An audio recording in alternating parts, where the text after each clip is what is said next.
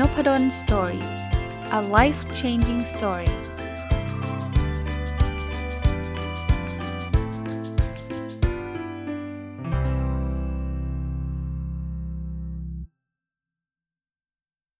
วัสดีครับ ยินดีต้อนรับเข้าสู่นพดล Story พอดแคสต์นะครับ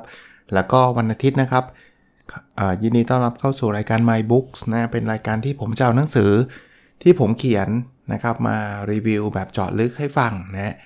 แล้วจริง ๆที่ผ่านมาเนี่ยผมก็รีวิวไปแล้ว 1 เล่มนะ ใช้เวลาน่าจะ 6 หรือ 7 ตอนเนี่ยจำไม่ได้ละ ก็คือหนังสือเล่มแรก ความลับของการวัดผลนะคราวนี้มาถึงเล่มที่2นะครับเริ่มรีวิวมาตั้งแต่สัปดาห์ที่แล้วนะครับ เป็นหนังสือที่จะเรียกว่ามาทีมเดียวกับความลับของการวัดผลนั่นคือ ชื่อจิ๊กซอตัวสุดท้ายของความสำเร็จหลายคนอ่านชื่อแล้วบอกเฮ้ยมันทีมเดียวกันยังไง คือหนังสือเล่มนี้เนี่ย ผมเอาหลักการวัดผลองค์กรเนี่ยมาใช้กับการวัดชีวิตของเรานะการพัฒนาชีวิตของเรานะก็รีวิวมา 1 ตอนแล้วนะครับ วันนี้มาดูตอนที่ 2 ต่อนะฮะตอนนี้ผมจะมาเริ่มหลักการว่าอะถ้าเราอยากจะวัดชีวิตเราเนี่ยเราจะเริ่มยังไงดีนะครับ ก็เปรียบเทียบอีกเหมือนเดิมนะคืออยากจะเอาจะใช้คำว่า analogy หรือการเปรียบเทียบกับ การบริหารองค์กรนะก่อนที่เราจะมาตั้งเป้าตั้งอะไรกันเนี่ยองค์กรจะมี 3 สิ่งนี้ ก็คือวิสัยทัศน์พันธกิจแล้วก็ค่านิยมนะผมเริ่มต้นแต่ละอันก่อน วิสัยทัศน์ภาษาอังกฤษเรียกว่า vision นะครับ v i s i o n เนี่ย vision นะ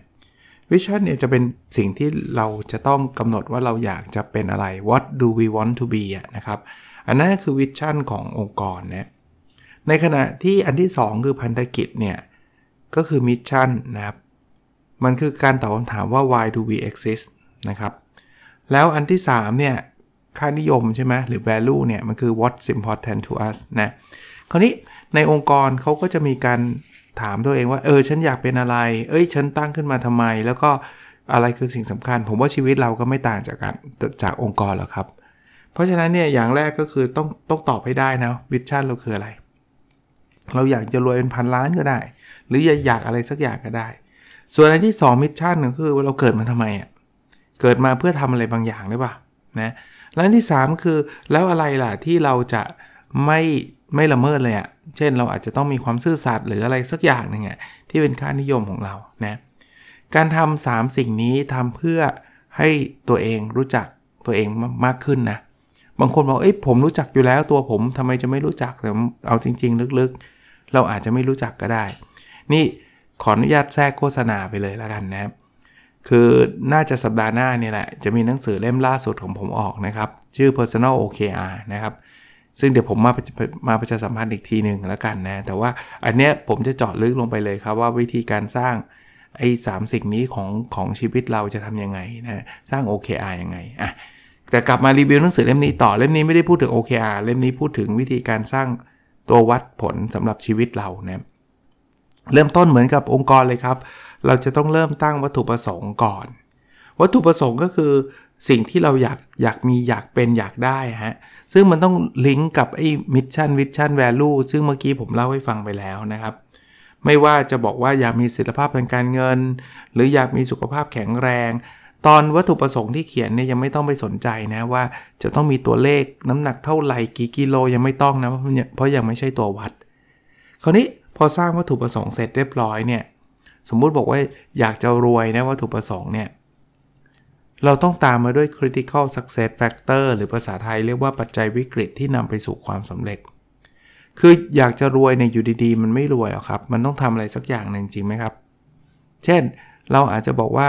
เราจะต้องมีธุรกิจของตัวเองอะรวยเนี่ยเป็นเป็นวัตถุประสงค์ ส่วนการตั้งธุรกิจเนี่ยมันเป็น สาเหตุนะ มันเป็นวิธีการที่เราจะนำไปซึ่ง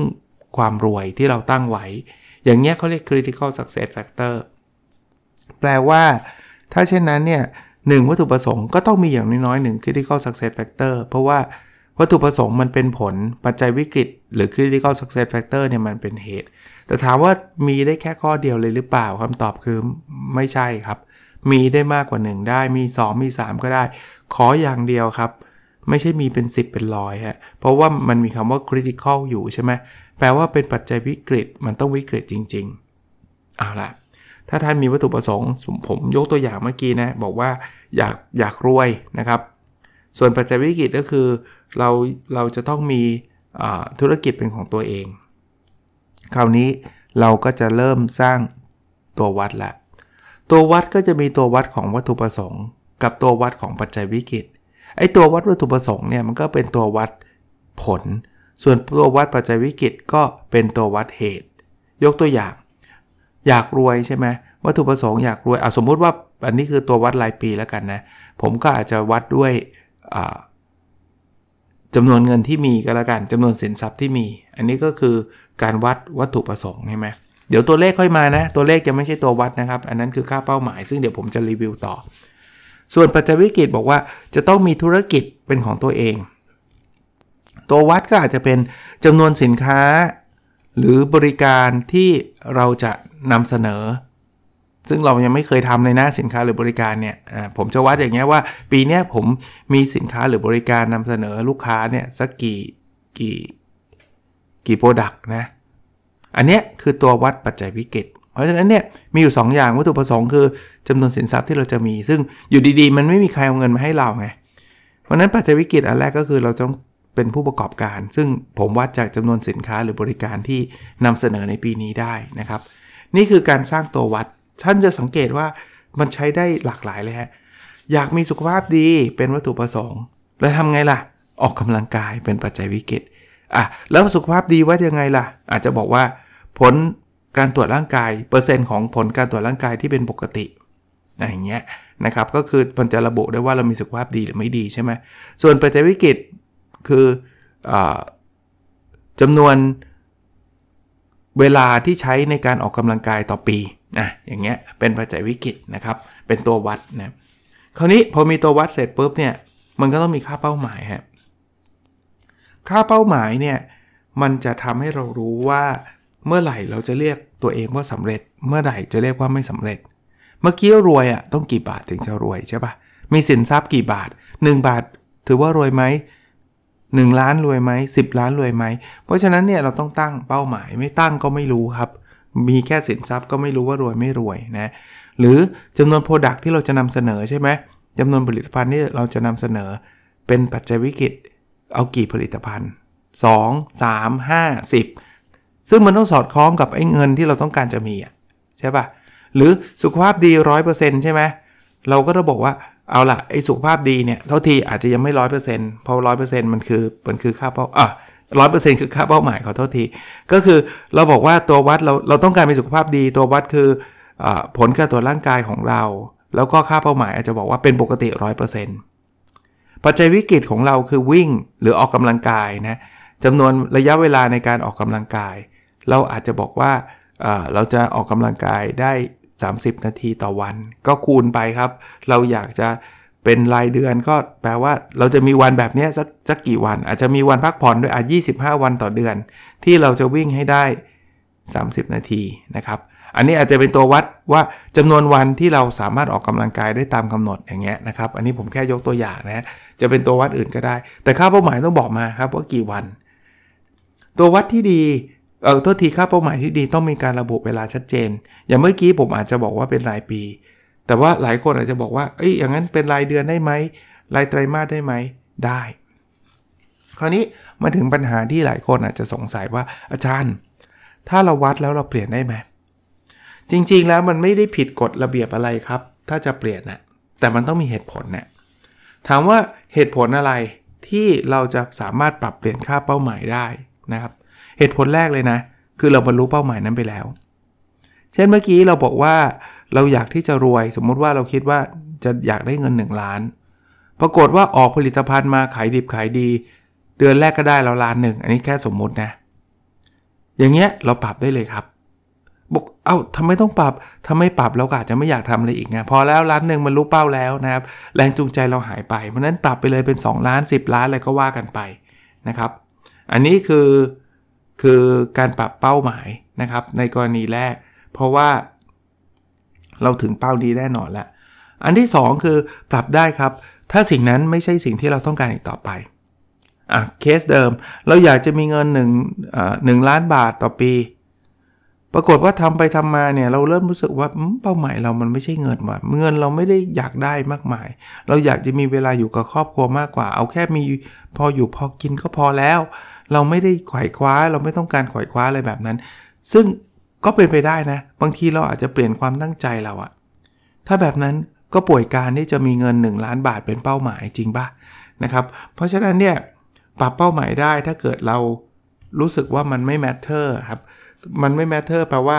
มันมันอะไรเดียมันไม่ได้ทำให้เราอยากได้ต่อไปอารมณ์แบบคล้ายๆแบบนั้นนะครับ แต่อันที่เราไม่ควรปรับเลยคือ อาจารย์มันทำไม่ถึงก็ต้องปรับสิเพื่อให้มันถึง คือถ้าเกิดจะต้องการปรับเพื่อให้มันถึงก็ไม่ต้องตั้งเป้าก็ได้ครับ เท่าไหร่ก็เท่านั้นแหละครับ เพราะว่ามันเสียเวลาตั้งเปล่าๆนึกออกไหมเพราะนั้นลองลองไปลองไปใช้ลองไปดูกันก็แล้วกันนะครับ ว่าท่านจะตั้งแบบไหนใหม่ๆบางคนถามผมบอกว่า อาจารย์ตั้งไม่ถูก ผมบอกตั้งไม่เหอะ แต่ถ้ากระตุ้นนิดนึงก็คือใช้ความรู้สึกว่าตั้งอะไรก็ได้ที่มันท้าทายหน่อย คือถ้าเกิดเราตั้งแล้วเรารู้อยู่แล้วว่าเราได้ชัวร์ๆอย่าไปตั้งเลยเพราะว่าเสียเวลาเสียเสียเปลืองหมึกนะฮะถ้าเกิดใครใช้เขียนหรือถ้าใช้พิมพ์ก็เปลืองเวลาพิมพ์นะอย่างอย่างผมเนี่ยผมรู้อยู่แล้วว่าผมวิ่งมาละ5กิโลเนี่ยโดยเฉลี่ยนะไม่ได้วิ่งทุกวันหรอก แต่ถ้าเกิดผมตั้งเป้าบอกว่า เดือนนี้ทั้งเดือนจะวิ่งแค่ 5 กิโล ผมไม่รู้จะไปตั้งทำไมไงเอา้าจะได้ถึงไงก็ ก็ถึงแต่ตัวเองก็ไม่ได้ภูมิใจเลยหรอกเพราะว่าวันเดียวก็ถึงแล้ว พยายามทำให้มันท้าทาย ผมส่วนตัวนะ อย่างวิ่งเนี่ยผมกะว่าสักเดือนละร้อยโล ซึ่งบางคนอาจจะบอกอุ้ยง่ายมากอาจารย์ร้อยโลเนี่ยผมวิ่ง 3 วันก็ถึงแล้วก็อันนั้นก็ไม่ใช่เป้าที่เหมาะสมกับท่านไงครับ ท่านอาจจะเป็นนักวิ่งมาราธอนวิ่งแบบร้อยกิโลเมตรวันเดียวอะไรเงี้ย ท่านก็ตั้งให้มันท้าทายกับผมตั้งนะ แต่ผมแค่ร้อยโลผมก็ท้าทายแล้วล่ะ ทำไมถึงต้องท้าทายอย่างที่เล่านะท้าทายเนี่ยคือมันจะกระตุ้นทำให้เราอยากทำนะครับอะอีกเรื่องหนึ่งเนี่ยที่ผมอยากที่จะแชร์ก็คือ เวลาเราอยากจะวัดความสำเร็จของชีวิตเราเนี่ยเราควรจะต้องตีความหมายมันให้ชัดเจนก่อนว่า อะไรแปลว่าสำเร็จ คือเมื่อกี้ผมยกตัวอย่างอาจจะเป็นเรื่องการเงินว่ารวยแต่ว่าไม่ผมไม่ได้บอกว่าความรวยมันคือสิ่งที่เป็นความสำเร็จสำหรับทุกคนนะ บางคนก็อาจจะไม่ได้อยากรวยนะ บางคนอาจจะอยากได้เวลากับครอบครัว บางคนอาจจะอยากได้ตำแหน่งสูงสูงรวยไม่ไม่ใช่ประเด็นประเด็นคือได้ได้รับเกียรติยศชื่อเสียง ซึ่งทั้งหมดทั้งปวงนี้ไม่มีใครผิดใครถูกเลยนะครับ เพราะว่าการตั้งเป้าชีวิตเนี่ยมันขึ้นอยู่กับแต่ละคน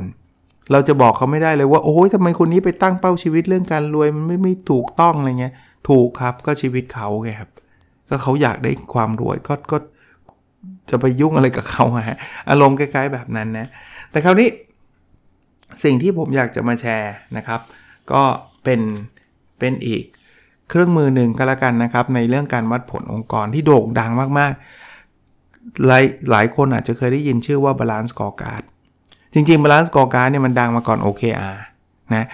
มันมันดังเหมือนตอนนี้คนรู้จัก OKR ตอนนี้คนไม่ค่อยพูดถึง Balance Scorecard แต่ก็มีหลายที่ก็ใช้อยู่นะ ผมก็เลยพยายามจะเอา Balance Scorecard เนี่ยมาใช้ในการวัดชีวิตของมนุษย์มนุษย์เนี่ยแปลว่าคนทั่วไปนะฮะคือคือเน้นไว้ตรงนี้เหมือนกัน เพราะเคยเขียนหนังสือเล่มนี้เนี่ยจิ๊กซอว์ตัวสุดท้ายความสำเร็จเนี่ยผมแปลเป็นภาษาอังกฤษด้วยนะ มีจำหน่ายในเมซอนด้วย เคยเอาบทความเรื่องการใช้ balanced scorecard ไว้วัดความสำเร็จของคนทั่วไปอะ่ะ ก็มี comment มาจากฝรั่งเลยนะ บอกว่า เฮ้ย you จะไปวัดได้ไง เพราะชีวิตแต่ละคนมันไม่เหมือนกัน ผมก็เลยอยากจะเคลียร์ว่าใช่ครับ อันนี้มันแค่ตัวอย่าง เพราะฉะนั้น balanced scorecard ของแต่ละคนก็จะมีความแตกต่างกัน แต่ผมเล่าให้ฟังต่อครับ Balance Scorecard เนี่ยทวนให้ฟังนิดเดียวนะคือถ้าเป็นองค์กรธุรกิจทั่วไปเนี่ยมันจะมีอยู่ 4 มุมในการวัด ก็คือ การเงิน ลูกค้ากระบวนการภายใน แล้วก็มุมมองสุดท้ายคือการเรียนรู้และการเจริญเติบโต แต่พอมาใช้ชีวิตกับชีวิตเนี่ยผมขอปรับนิดนึง มันจะมีมุมมองด้านบนสุดคือ ผู้มีส่วนได้ส่วนเสีย คือ stakeholder ซึ่งเดี๋ยวผมจะเจาะลงไปนะ อันนั้นคือมุมมองแรกนะครับ มุมมองที่ 2 คือมุมมองด้านกระบวนการ มุมมองที่ 3 คือมุมมองด้านการเรียนรู้และการเจริญเติบโตเหมือนกับองค์กรนี่ยแล้วมุมมองที่ 4 เป็นมุมมองด้านการเงิน เอ๊ะ อาจารย์ก็คล้ายๆ นี่ว่า คล้ายๆ แต่ลำดับจะไม่เหมือน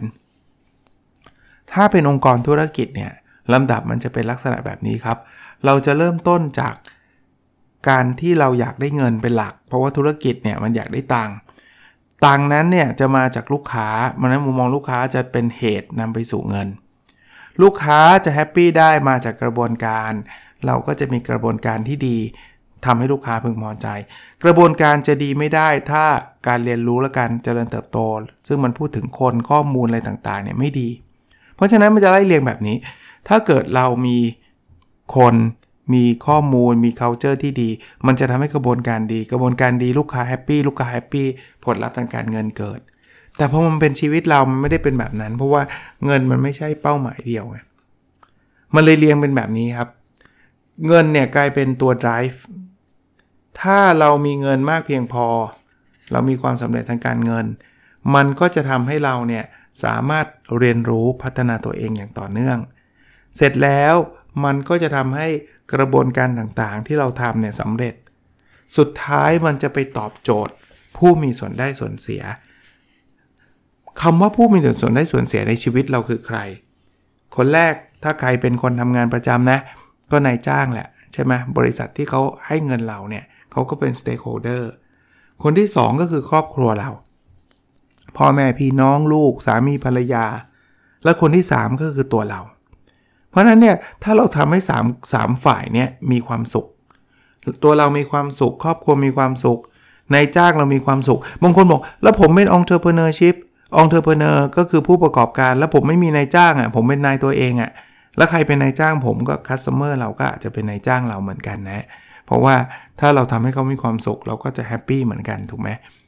อันนี้คือมุมมองด้านผู้มีส่วนได้ส่วนเสีย ส่วนมุมมองกระบวนการก็คือการตอบโจทย์ของคนกลุ่มเมื่อกี้จะทำยังไงให้ตัวเรามีความสุขทำไงให้ครอบครัวมีความสุข จะทำยังไงให้ในายจ้างมีความสุข คราวนี้จะทำกระบวนการพวกนั้นได้เนี่ยการเรียนรู้ต้องมาใช่ไหมจะพัฒนาตัวเองยังไง จะเรียนรู้เรื่องไหนนะครับ และสุดท้าย ไม่มีเงินก็เรียนรู้ไม่ได้ใช่ไหมเพราะฉะนั้นเนี่ยความมั่นคงทางการเงินก็เป็นจะเรียกว่าเป็นพื้นฐานในการผลักดันชีวิตเรานะครับ นี่วันนี้อยากที่จะเอาตัวอย่างที่ผมเขียนไว้ในหนังสือเล่มนี้มาเล่าให้ฟังว่า แล้วแต่ละด้านอาจารย์วัดอะไรบ้างนะครับ ลองทดลองดูนะครับว่ามันจะมีประโยชน์มากน้อยแค่ไหนนะอะเรื่องอันนี้บอกไว้ก่อนนะ ไม่ใช่สูตรสำเร็จว่าทุกคนจะต้องวัดแบบนี้ ผมแค่ยกตัวอย่าง ผู้มีส่วนได้ส่วนเสียเมื่อกี้ผมบอกว่ามันมีอยู่ 3 ปาร์ตี้ใช่ไหมในจ้างตัวเราครอบครัวนะในจ้างก็อาจจะวัดจากจำนวนครั้งในการเลื่อนขั้นขึ้นเงินเดือนในรอบ 3 ปี ครอบครัวอาจจะวัดจากคะแนนความพึงพอใจของครอบครัวก็ได้ ให้เขาช่วยกันโบสเลยว่าเต็ม 10เขาให้คะแนนเท่าไหร่ ส่วนตัวเราก็อาจจะวัดจากสุขภาพเรานะจำนวนครั้งในการเจ็บป่วยในเดือนหรือในปีที่ผ่านมา น้ำหนักตัว body mass index ต่างๆนะ ด้านกระบวนการภายในเนี่ยจะทำให้ครอบครัวมีความสุขใช่ป่ะเมื่อกี้เราวัดความสุขครอบครัวใช่ไหมกระบวนการอาจจะเป็นจำนวนชั่วโมงที่เราอยู่กับครอบครัวต่อสัปดาห์อ่าหรือเราต้องการเลื่อนขั้นใช่ไหมในจ้างเนี่ยเมื่อกี้จำนวนครั้งในการเลื่อนขั้น ซึ่งมันบ่งบอกว่าในจ้างเขาแฮปปี้กับเราเนี่ยถ้าเป็นกระบวนการก็อาจจะเป็นประสิทธิภาพเกี่ยวกับการทำงาน เช่นจำนวนชิ้นงานที่ทำสำเร็จจำนวนชั่วโมงในการทำงานนะครับ ส่วนเรื่องสุขภาพใช่ไหมเราอยากจะมีน้ำหนักตัวพอดีจำนวนครั้งในการเจ็บป่วยน้อยนะครับ ก็ต้องรักษาสุขภาพ เช่นจำนวนชั่วโมงในการออกกำลังกายจำนวนชั่วโมงในการพักผ่อนอ่าคราวนี้กระบวนการพวกนี้จะเกิดขึ้นได้ ก็ต่อเมื่อมีการเรียนรู้และการเจริญเติบโต เช่น เรื่องของการจัดการเวลา เราต้องมีสัดส่วนระยะเวลาที่เราอยู่กับครอบครัว ใช้ในเรื่องการรักษาสุขภาพหรือ เวลางานอะไรเงี้ยมันสมดุลกันไหมนะครับ หรือการศึกษานะเช่นจำนวนชั่วโมงที่ใช้ในการศึกษาความรู้ต่อสัปดาห์ เรามีการศึกษาอะไรที่จะช่วยตอบเรื่องเรื่องเกี่ยวข้องกับการทำงานการอะไรต่างๆ สุดท้ายนะเรื่องการเงินก็อาจจะพูดถึงความมั่งคั่งทางการเงิน ซึ่งวัดได้จากการเพิ่มขึ้นของสินทรัพย์นะส่วนตัวเลขค่าเป้าหมายอะไรก็เหมือนกับที่เมื่อกี้เราคุยกันนะครับ เราก็ใส่เข้าไปได้นะ ก็ประมาณนี้นะครับเล่มนี้ผมคิดว่าเนื่องจากเป็นเล่มที่ไม่หนามากเนี่ยน่าจะอีกสักครั้งน่าจะจบนะคิดว่าน่าจะจบนะก็ถ้าใครขี้เกียจรอผมนะครับ มีจำหน่าย เอาในใน C1 ก็น่าจะมี ถ้าเกิดใครไม่สะดวกทาง C1 ก็ s h อ p e e ก็มีนะคืออ่าไหนๆพูดละขอประชาสัมพันธ์แล้วกันขายของเล็กน้อย คือ s h อ p e e ก็ติดต่อผมมา บอกอาจารย์มีหนังสืออะไรจำหน่ายผ่าน s h อ p e e ไหมก็เลยบอกว่าอะก็มีบางส่วนที่ผมยังยังมีติดตัวอยู่บ้างนะครับ บางอันก็หลักหน่วยนะ บางอันก็หลักสิบนะครับ ก็เลยบอกว่าเนี่ยแหละมีอยู่ประมาณสัก 10 ปกอะนะครับ ก็เปิดอยู่ในร้านแล้วตอนนี้รู้สึก Shopee เขาให้แบบเหมือนกับร้านใหม่มีส่วนลดอะไรประมาณนี้นะ ผมเพจผมโพสต์ไว้ในเพจนพดล Story แล้วก็ไปดูได้ หรือใครใช้แอป Shopee search เลยนพดล Story น่าจะเจอ N O P A D O L apostrophe S แล้วก็ S T O R Y ไอ้เล่มนี้มีแน่นอนครับจิ๊กซอว์ตัวสุดท้ายความสำเร็จ เพราะว่าผมมี copy อยู่กับตัวจำได้ เล่มอื่นๆอาจจะมีแต่น้อยฮะก็ลองก็ลองดูแล้วกันนะครับ ก็หวังว่าจะเป็นวันอาทิตย์ที่สดใสสำหรับทุกคนนะครับ แล้วเราพบกันในสดถัดไปครับ สวัสดีครับ